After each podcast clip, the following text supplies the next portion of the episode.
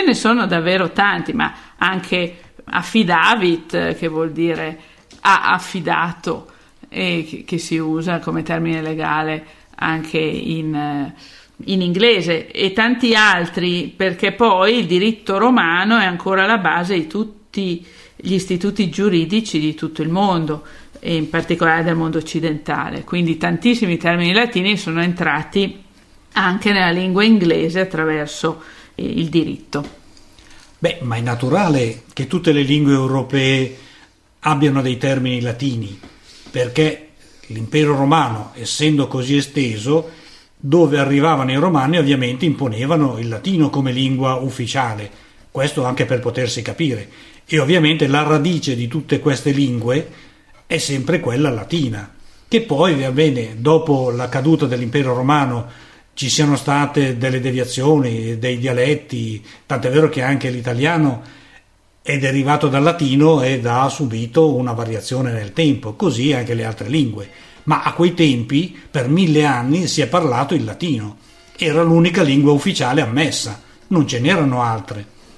Sì, poi c'è stata una contaminazione dovuta alla discesa dei barbari eh, che sono scesi al nord Europa e poi eh, alla, alle ulteriori invasioni di popoli stranieri che sono venuti ad occupare le terre eh, di lingua latina, in particolare l'Italia, tant'è vero che i popoli del nord eh, in particolare in Lombardia, hanno un sacco di termini che eh, nel loro dialetto che ricordano il francese e il tedesco, perché abbiamo avuto sia prima la dominazione francese poi quella austriaca. E i popoli del sud eh, hanno subito a lungo la dominazione borbonica, per cui hanno preso molte eh, espressioni tipo spagnolo. Però ritornando sempre all'impero romano, dobbiamo dire che i romani a quei tempi avevano fatto delle opere e delle cose veramente grandiose, perché avevano civilizzato anche tutta l'Europa, l'Inghilterra compresa, non, nonostante fossero su un'isola, nonostante avessero cercato di respingerli, ma a quei tempi, mentre i romani avevano già le case con l'acqua calda che scorreva nelle case, e aveva costruito delle opere veramente immense, l'Inghilterra era ancora, non dico a livello primitivo, ma quasi, per cui furono i romani che portarono la civiltà anche in quelle regioni. E poi comunque la civiltà ha, risvolto, ha un importantissimo risvolto a livello culturale e artistico, perché tutta gran parte del, dell'economia italiana eh, si avvale del turismo. Eh, perché eh, l'Italia è disseminata di opere d'arte, molte delle quali riguardano il periodo romano. Eh, adesso sono arrivati i miei due amici dalla California e già la terza volta che vengono in Italia sono entusiasti, non vedono l'ora di girare. Sono stati a Roma naturalmente, ci staranno ancora, eh, ma anche a Milano ci sono tantissime opere risalenti al periodo romano nei musei e in giro per, per la città, sottoterra a volte, in mezzo alla città come Porta Romana, che è una piazza eh, che gira intorno a una grande porta dell'epoca romana. E loro sono estasiati. Beh, mille anni, anzi più di mille anni di dominio, di cose veramente belle ne hanno fatte tutte le strade d'Europa sono state tracciate dai romani. E a quei tempi lastricavano le strade con i sassi e con diciamo il marmo o il granito per poter permettere ai loro carri di poter transitare tranquillamente in tutte le condizioni. E le strade che hanno tracciato allora oggi ci sono ancora e vengono tranquillamente utilizzate da tutti. E questo vuol dire che erano veramente abili costruttori abili guerrieri e poi più avanti diventarono anche degli abili navigatori perché conquistarono anche i mari, tant'è vero che tutta l'Africa del Nord fu conquistata attraverso il mare. Certo, poi anche i ponti, spesso noi abbiamo ancora dei ponti romani che non sono stati sostituiti, mentre tanti altri ponti moderni eh, sono crollati malamente. Per cui tutte le costruzioni, anche gli acquedotti, eh, anche Ro- Roma, la Roma moderna, in parte si serve ancora attraverso eh, le strutture degli acquedotti romani. Sì, a Roma ci sono esattamente 600 acquedotti, almeno c'erano ai tempi dei Romani, avevano costruito 600 acquedotti e portavano l'acqua da centinaia di chilometri di distanza e oggi gli stessi acquedotti alimentano tutte le bellissime fontane che ci sono a Roma. Da Fontana di Trevi è alimentata ancora da un acquedotto costruito ai tempi dei Romani, cioè oltre 2000 anni fa, e pensa che è ancora lì oggi e funziona tranquillamente.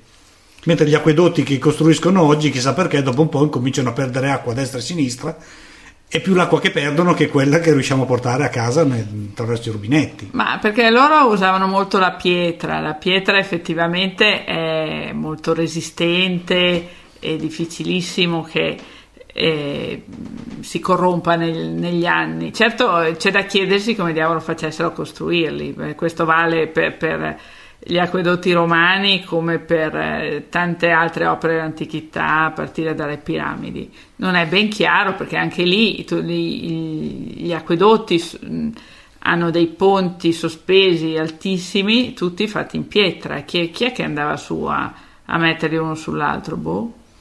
E poi il monumento più importante di Roma, e forse è quello più importante del mondo, è il Colosseo questa è un'opera veramente mastodontica e imponente. Però è un teatro, non è un acquedotto. No, il Colosseo non è un acquedotto. allora?